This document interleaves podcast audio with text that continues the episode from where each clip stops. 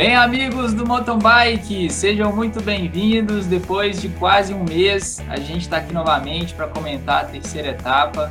As provas aconteceram na Áustria, na cidade de Leokang, uma cidade com visuais bem bonitos. Leogang, tô falando errado, já, já fiz uma introdução, já tô repetindo, agora falei certo. Leogang. E para trazer tudo que aconteceu lá, a gente está aqui com o super time dos podcasters e que vão comentar todas as emoções que, que rodaram lá na, na Áustria. Para começar aqui a noite, para se apresentar, vamos chamar ela, a nossa comentarista super especialista, Ana Luísa. Ainda bem que você não falou especialista em quê, né? Oi, pessoal, tudo bem? Estamos aqui com ele também, nosso consultor científico, Danilo Caruso. Não tem nem o que falar, muito obrigado. e aí, galera, vocês estão bom? O nosso vidente que sabe ler as mentes de todos aí, Del Bonetti. Fala pessoal, de volta com a intensidade do XCO e vamos analisar comportamentos aí. E aquele cara com charme, né? Grande bigode. Fala pessoal, tudo jóia? Como que essa Loana tá andando, hein? Meu Deus do céu! É isso aí, pessoal. Essa etapa da Copa do Mundo a gente estava um pouco desfalcado. A gente teve aí a ausência de algumas atrações das etapas anteriores, né? Então, Pitcock, Vanderpool não estavam presentes. Entre os brasileiros, a gente teve alguns também que não foram. Nossa única representação aí do Brasil foi o Alex Malacarne, que melhorou algumas posições em relação à segunda etapa, né? É, nessa, nessa etapa de agora, ele terminou na 24ª colocação, na, na Sub-23, e aí na Elite, né? Então, a gente não teve brasileiros representando, mas isso aí a gente vai é, destrinchar um pouquinho aqui com, com os nossos comentaristas. E aí, para começar, vamos de resultados. Danilão, como é que foi? Vamos aí primeiro o short track, né, masculino. Fala aí para galera. Bom, vamos lá, galera. No short track é, masculino, a gente teve na primeira colocação grande suíço Matias Flugger, seguido pelo Aldrich Sink, galera sabe que desde o começo da temporada eu falei, ó, esse cara aqui esse ano tá bom. é, em terceiro colocado, Milan Vader. Quarto colocado, campeão mundial, Jordan Sarru. E em quinto lugar, o Anton Cooper. Acho que a gente pode posso seguir direto para o resultado do XCO, que daí a gente consegue discutir os dois juntos em perspectiva. O grande Nino Schurter na, no short track Logo na largada teve. Ele não conseguiu clipar o pé, acabou ficando para trás e não conseguiu ir para frente de novo. Nas, nas últimas voltas você via até que ele tirou o pé. Ele acabou largando na terceira fila. A gente viu que isso refletiu no XCO. E daí, então, no XCO a gente teve, primeiro lugar, novamente, Matias Fluker, mostrando que ele realmente está muito forte. Foi campeão nacional algumas semanas atrás, na, da Suíça, né? Segundo lugar, Andrei Sink. Terceiro lugar, Anton Cooper. É, seguido pelo Griot para fechar em quarto colocado e para fechar o pódio das Calu. A gente vai ver que esse quarto e quinto aqui foi disputado por um pessoal pela prova toda. Bom, eu acho que vou dar a palavra aqui para o Del fazer as primeiras considerações e a gente segue na discussão.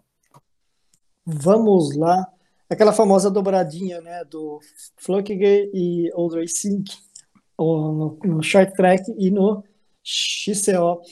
Mas a questão do Nino, né, como o Danilo comentou, foi né, decisiva o que aconteceu com ele no short track e observa-se que é tão importante a disputa daquela prova, o posicionamento, mas, mas eu até esperava uma reação um pouco maior do Nino nessa prova de hoje mas o que chama atenção mesmo é, é, é o nível do Matias Flukiger que ele vem apresentando ultimamente. Eu já, eu já vou entrar na parte de palpite aqui. Eu estou considerando ele um dos fortes candidatos a ganhar a Olimpíada. Aí, pela forma como ele vem se comportando ali dentro da prova.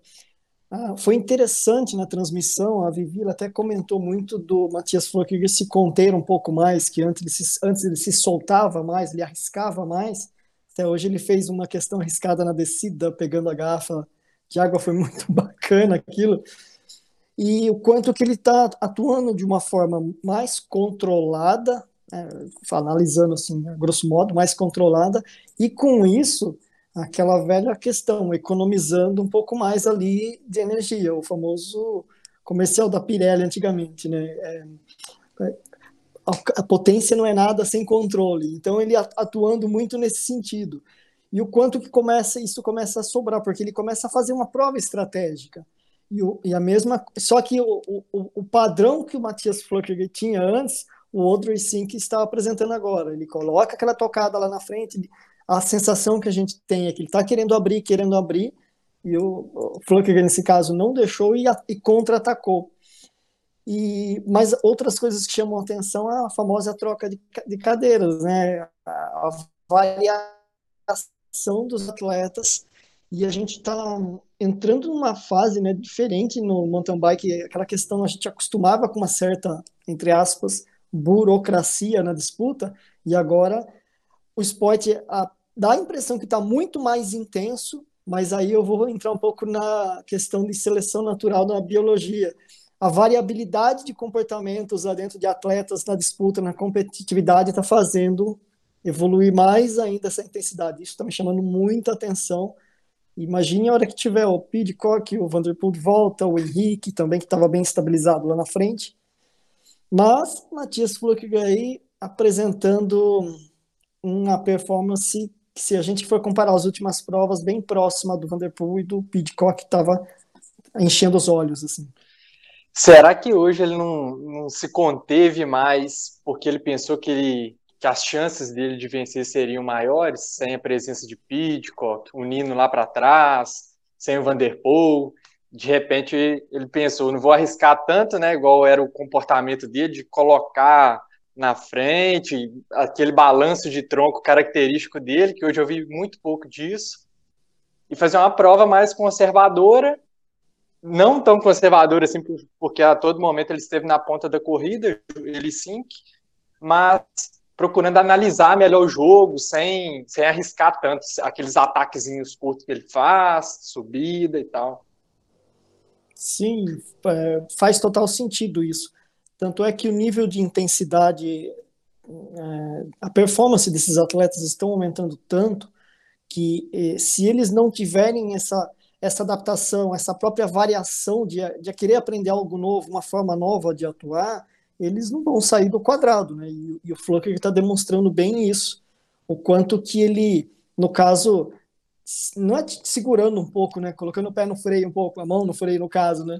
Mas ele está ali fazendo uma prova mais controlada e, de uma certa forma, estratégica na disputa. Então não, não é aquela questão, preciso. É, é aquela questão de um atleta amador, nossa, né? Nossa, eu preciso atacar para largar a pessoa para trás. Não, é um jogo de xadrez que está acontecendo e ele está absorvendo dessa forma.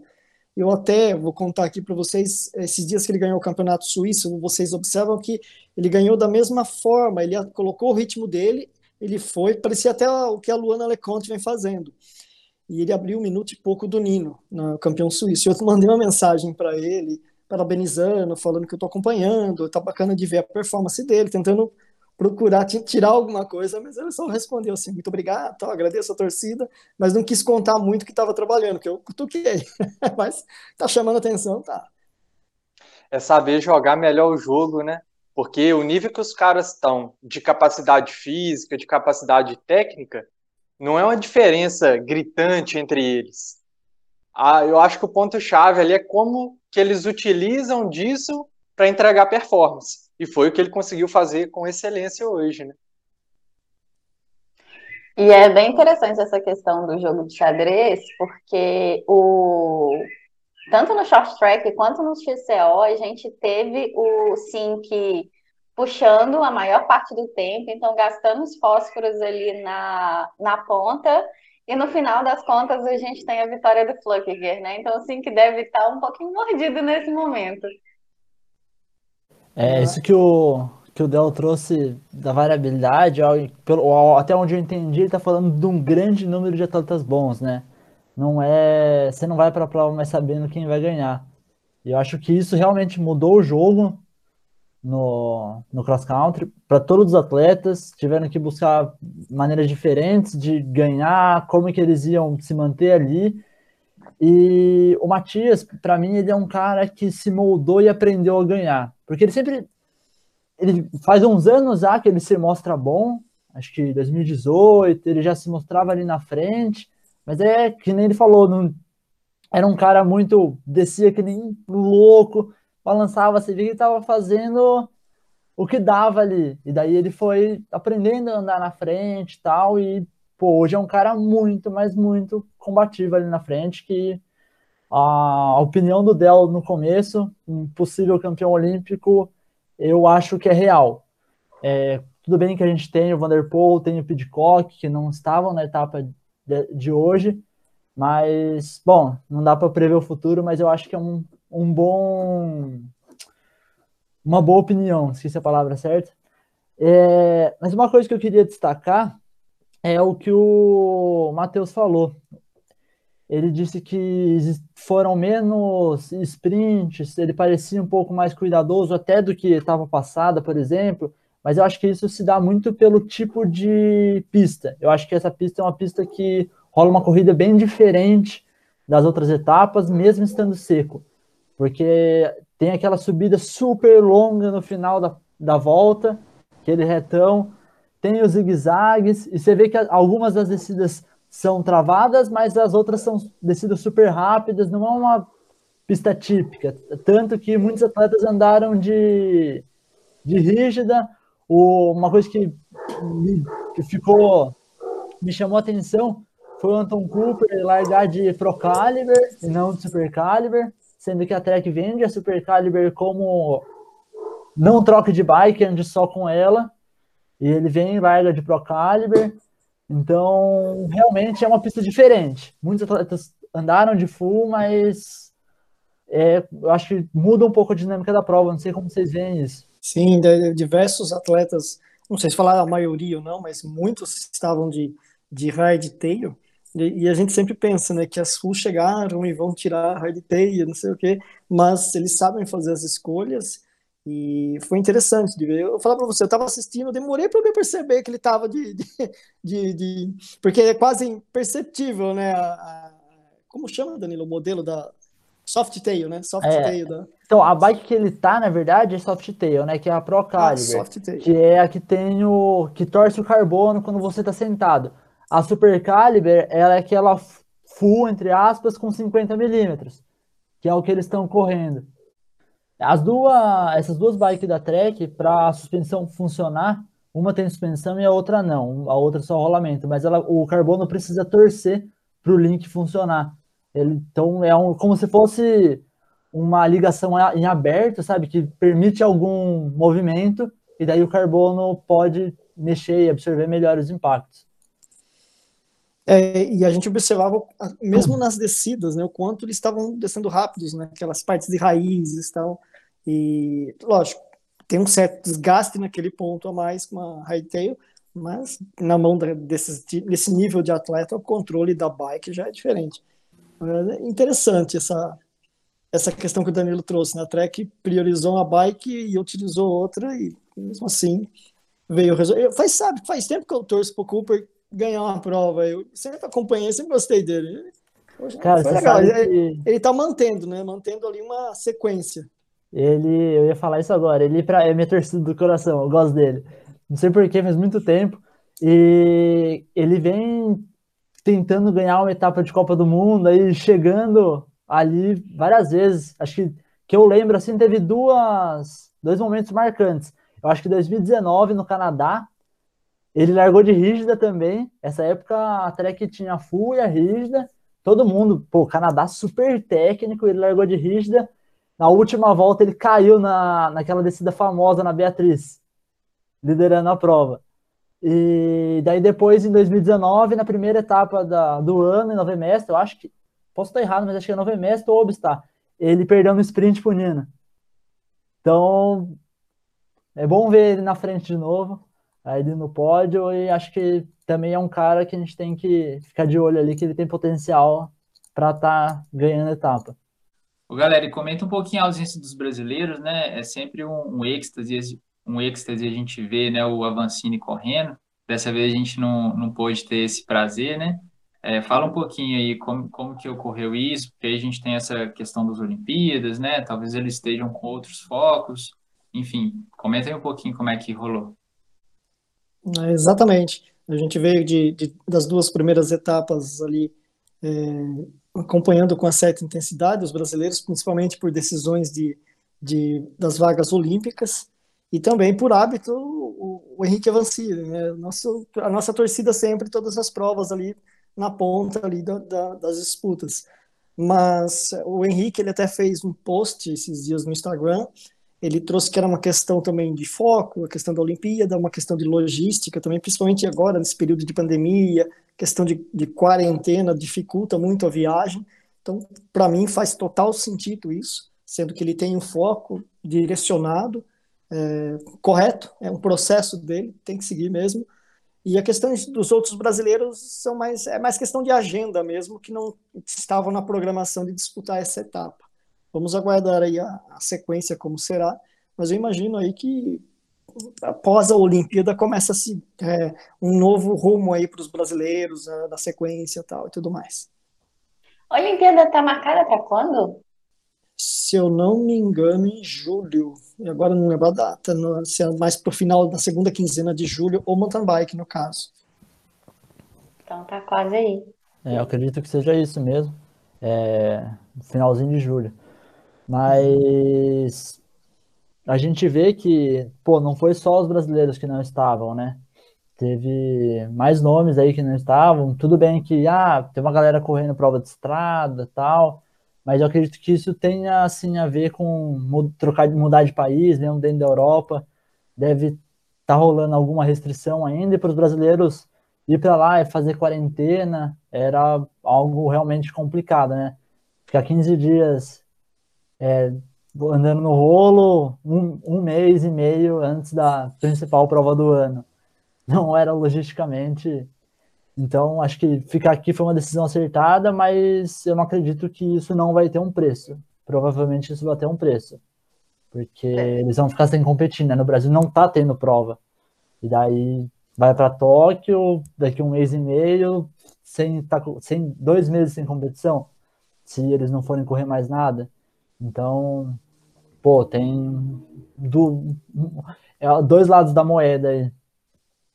Lembrando que o Pitcock quebrou a clavícula, mas já está se recuperando, já voltou a treinar. Meu Deus do céu, acho que eles passaram o Super Bonder ali e já, já tá indo, né? Porque foi tudo muito rápido. Os médicos piram. Pode ser. É aquela questão, desculpa de cortar aqui, aquela questão que nós estávamos falando até no, dos últimos uh, é, análise da Copa do Mundo, a questão da estrutura. A estrutura que o atleta tem, isso aqui, então, até nesse momento aqui foi fundamental para a volta dele, se, entendeu? Se é um, um atleta com uma estrutura um pouco mais precária aí, é seis meses aí de INSS, essas coisas. Não, tô brincando. então, vamos pro feminino, então. É... Bom, no feminino a gente teve dobradinha também, né? É, primeiro, no short track, na sexta-feira, a gente teve a Luana Leconte com primeira colocada. A Rebecca McConnell, de novo, apareceu na frente, parece que mostrando que tá forte realmente. Fez segundo, depois seguida pela Jolanda Neff, Jenny Rivets e Rayleigh Batten. Acho que nada impressionante comparando com as outras etapas, nomes que dava para acreditar que eles estariam aí. Aí indo para o cross country na prova de hoje, é, uma prova, a primeira colocada não apareceu muito na transmissão. Ela largou, abriu um gap, mas não teve muita disputa ali, mas a disputa do segundo, da segunda colocada para baixo foi bastante legal de assistir. Acho que é uma prova que vale bastante a pena assistir, porque tiveram bastante movimentações ali, deu para ver, deu para realmente observar algumas coisas que aconteceram na prova de maneira nítida. Bom, Então, primeiro colocado a gente teve a Luana Leconte novamente, seguida pela Jenny Risveds, em terceiro, Laura Stiger, é, Yolanda Neff, e para fechar o pódio, a Pauline Ferran Prevot. Então, se passo a palavra para vocês começarem a comentar um pouco dessa prova. Tá, eu vou. A Luana Leconte, estou é, virando fã é, dessa atleta pelo fato é o seguinte: é, lógico, eu vou falar aqui uma parte comportamental, mas sem conhecê-la, sem analisar de perto a pessoa, a verbalização da pessoa. Então, então vamos falar que é um chute aqui, como diz o Matheus o Gustavo, questão do vidente. Né? O Gustavo fala isso, mas brincadeira. É, ela demonstra, é, é, claro no comportamento dela, o quanto que ela está trabalhando de uma forma estratégica comportamental ali dentro. Só que o tipo de prova hoje, para você fazer uma administração de um de um estresse, por quê? São subidas longas, longas e lineares no sentido da intensidade. Então, ela, digamos que mantinha uma determinada constância lá nessas subidas, e quando você entra numa fase linear do contato com o estresse, que ele não tem muita alteração, por mais alta a intensidade que esteja, mas não tem a variação, é difícil de manter a concentração. Então, eu, eu, o pouco né, que eu conseguia ver pela TV, ela, até como o Danilo disse, a câmera ficou no, no, no segundo lugar em diante, dava para perceber que ela estava um pouco mais difícil para ela de manter a, a expressão. Eu observava que ela mexia demais a expressão facial e em relação às outras provas. Eu fiquei muito atento nisso, no pouco que eu vi. Mas o que ela está fazendo lá dentro, e ela fez eh, dentro da prova, tanto no short track, ela coloca o ritmo dela e sustenta isso, vai mantendo, vai mantendo. Aí o que acontece? É, ela faz um flow lá quase imperceptível. O que eu falo, ela usa muita interação do circuito. Hoje, assim, se ela dominar essa interação com o circuito, ela vai abrir mesmo. Porque não está gerando disputa desde o início. E quando não gera disputa, contato desde o início, ela tem total facilidade para ter o foco e atenção com o circuito. E aí, em, na forma que ela está, fica difícil de acompanhar. É coisa que o, o, o Audrey Sink que parecia que queria fazer, mas não dava. Então, mas a Luana Leconte consegue. E aí você vê algumas, é, durante a prova, uh, algumas. Uh, a campeã mundial, Pauline, tentavam apertar um pouco no começo, a, a australiana Rebecca McConnell, mas não dá. E, e, enquanto não alguém não, re, não replicar, vamos observar, replicar o tipo de comportamento que a Luana Leconte está fazendo, vai ser difícil batê-la quando ela estiver bem fisicamente. Essa é a minha visão. Mas é interessante, né? Que ela está havendo troca de cadeira também. Eu fiquei contente hoje com o resultado da Yolanda Neff, voltando ali no. É, ficou em quarto, coloca, quarto colocada tal. E, e uma atleta que eu venho observando, faz a que ficou em nono hoje, a espanhola, Rocio Del Alba Garcia Martins, é da equipe BH lá. Eu já venho observando algumas. A evolução dela, ela é nova ainda, e hoje ela subia extravadona tal. Eu vejo que é um nome aí na frente que vai vir brigar mais, mais nas próximas, não digo esse ano, mas ela está evoluindo, eu venho acompanhando. Luana Leconte, a quarta, terceira vitória no, no XCO e a, aquela a etapa que ela ganhou da Itália Series, lá eu não lembro onde foi, na Itália, ela ganhou da mesma forma, colocou a intensidade lá na frente, manteve. É assim, ela está ditando o jogo, vamos olhar assim, ditando as provas. Se alguém não, é, dificilmente ela vai entrar na disputa, alguém vai colocar ela ali, é, trazer para trás, vamos olhar assim. Eu não sei se a, se para transmissão fala, ó, fica mais um pouco aí para gerar mais emoção, senão não vai ter jeito.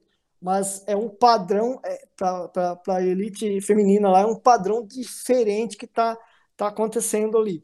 E, e você observa as outras tentando. Então, ou seja, tá puxando a turma para cima. Então a tendência é ficar mais emocionante daqui em diante e mais forte.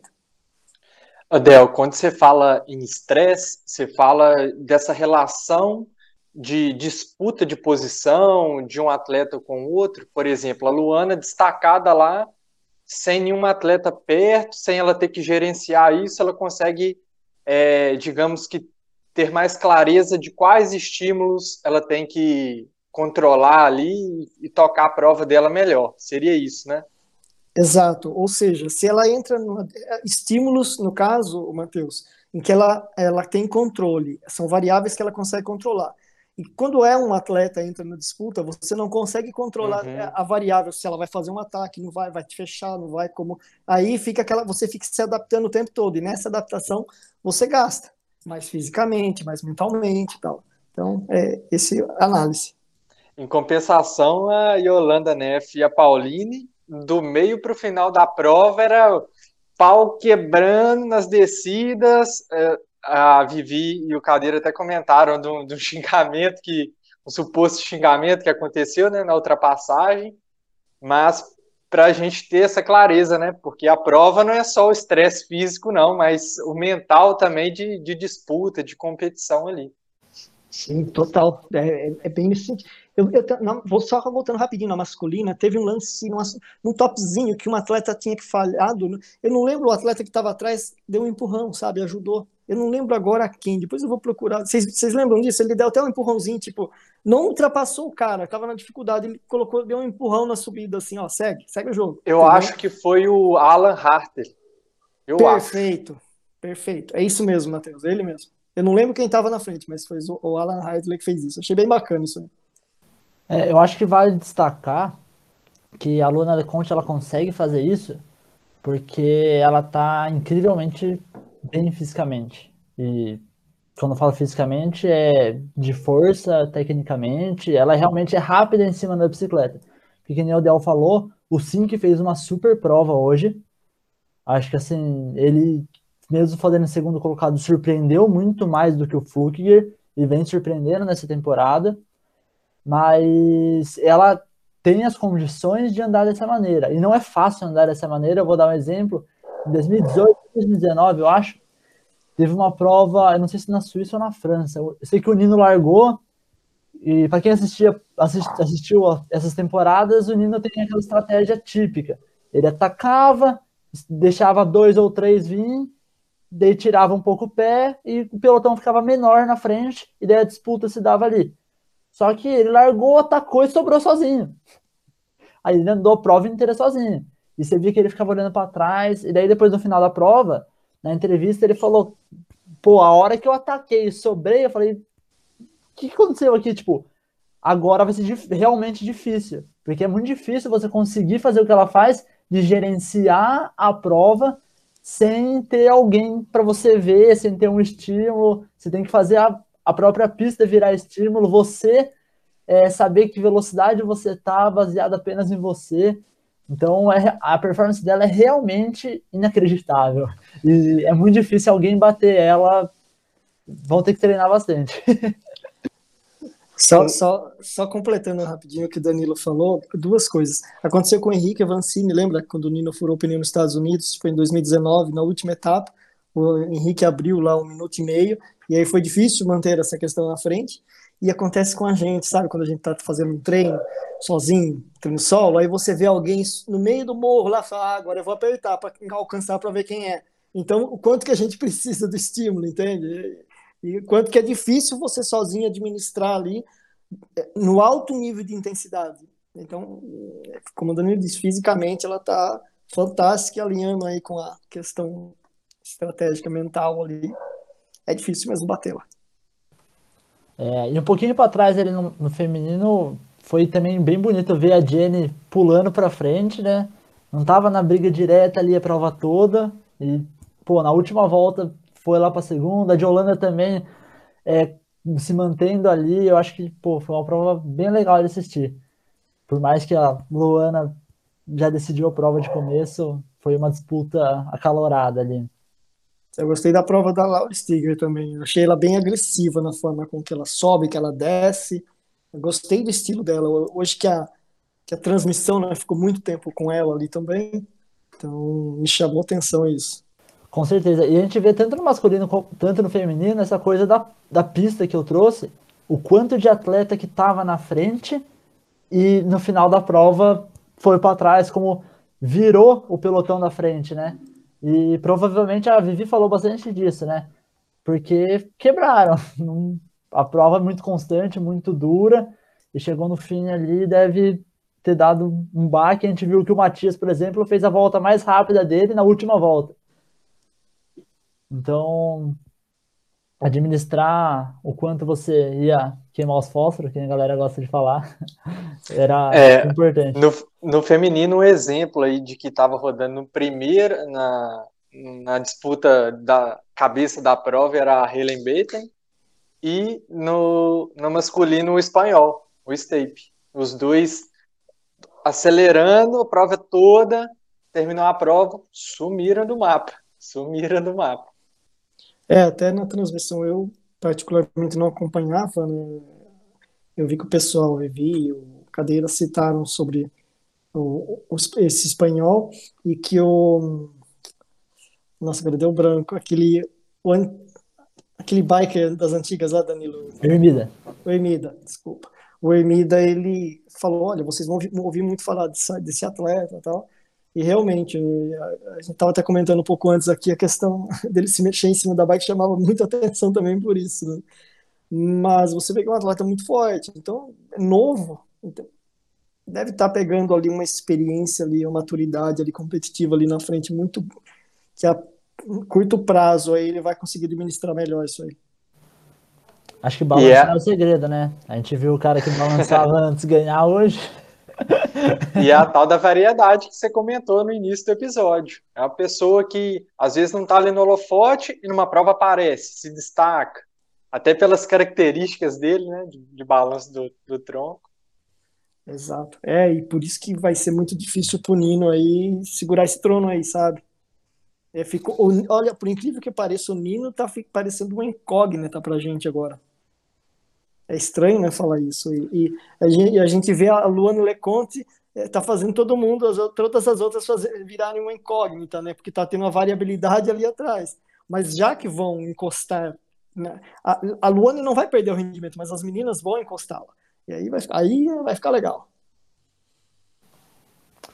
Sim. É, eu queria que o Nino ganhasse mesmo etapa, pra falar a verdade, viu?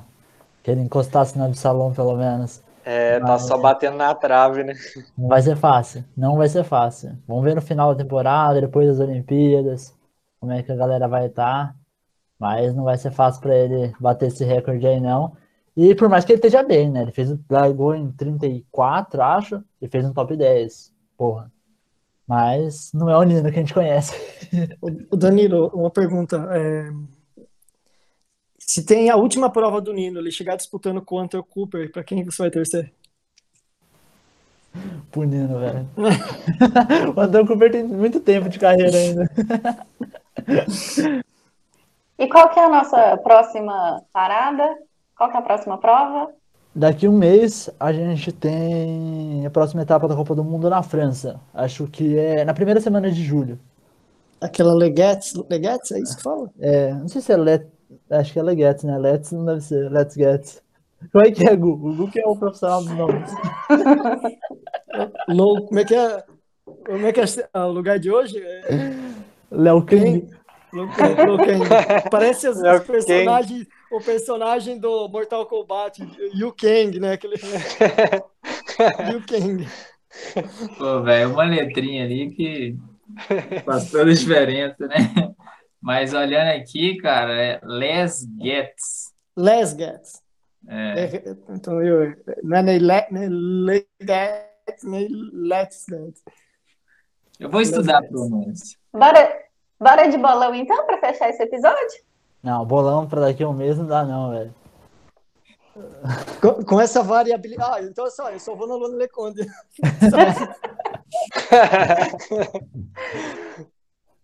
Não, bolão, assim, se a gente for falar assim, de, com essa variabilidade, a gente tem que colocar assim, fazer um bolão dos 10. Aí a gente tem uma probabilidade um pouco maior de acertar alguns lá, entendeu?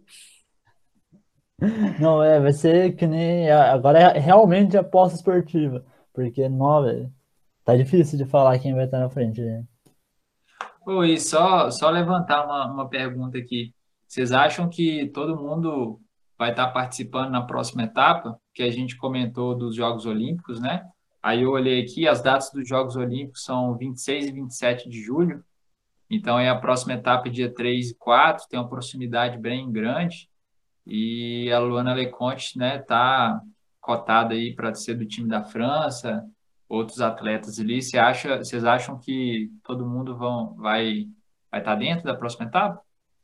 Acredito que os europeus, sim. Agora, o Pidcock e o Vanderpool é uma incógnita, né? Vamos ver. Dizem, dizem que não. Que parece que os dois vão correr o Tour de France. Mas eu não acredito que eles terminem o Tour de France.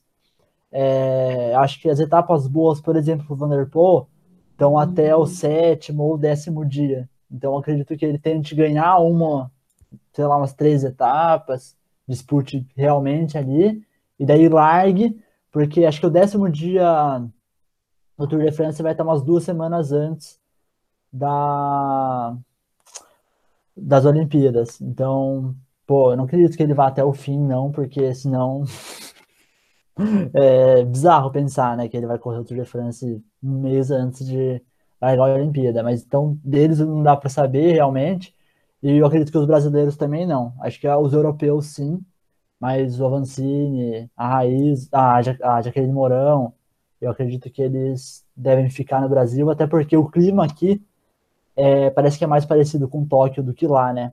Tóquio é muito quente, mas muito quente mesmo. Isso é uma preocupação há anos, tipo, dois anos atrás, já tem saído papers sobre isso, falando como que os atletas vão lidar com o calor lá.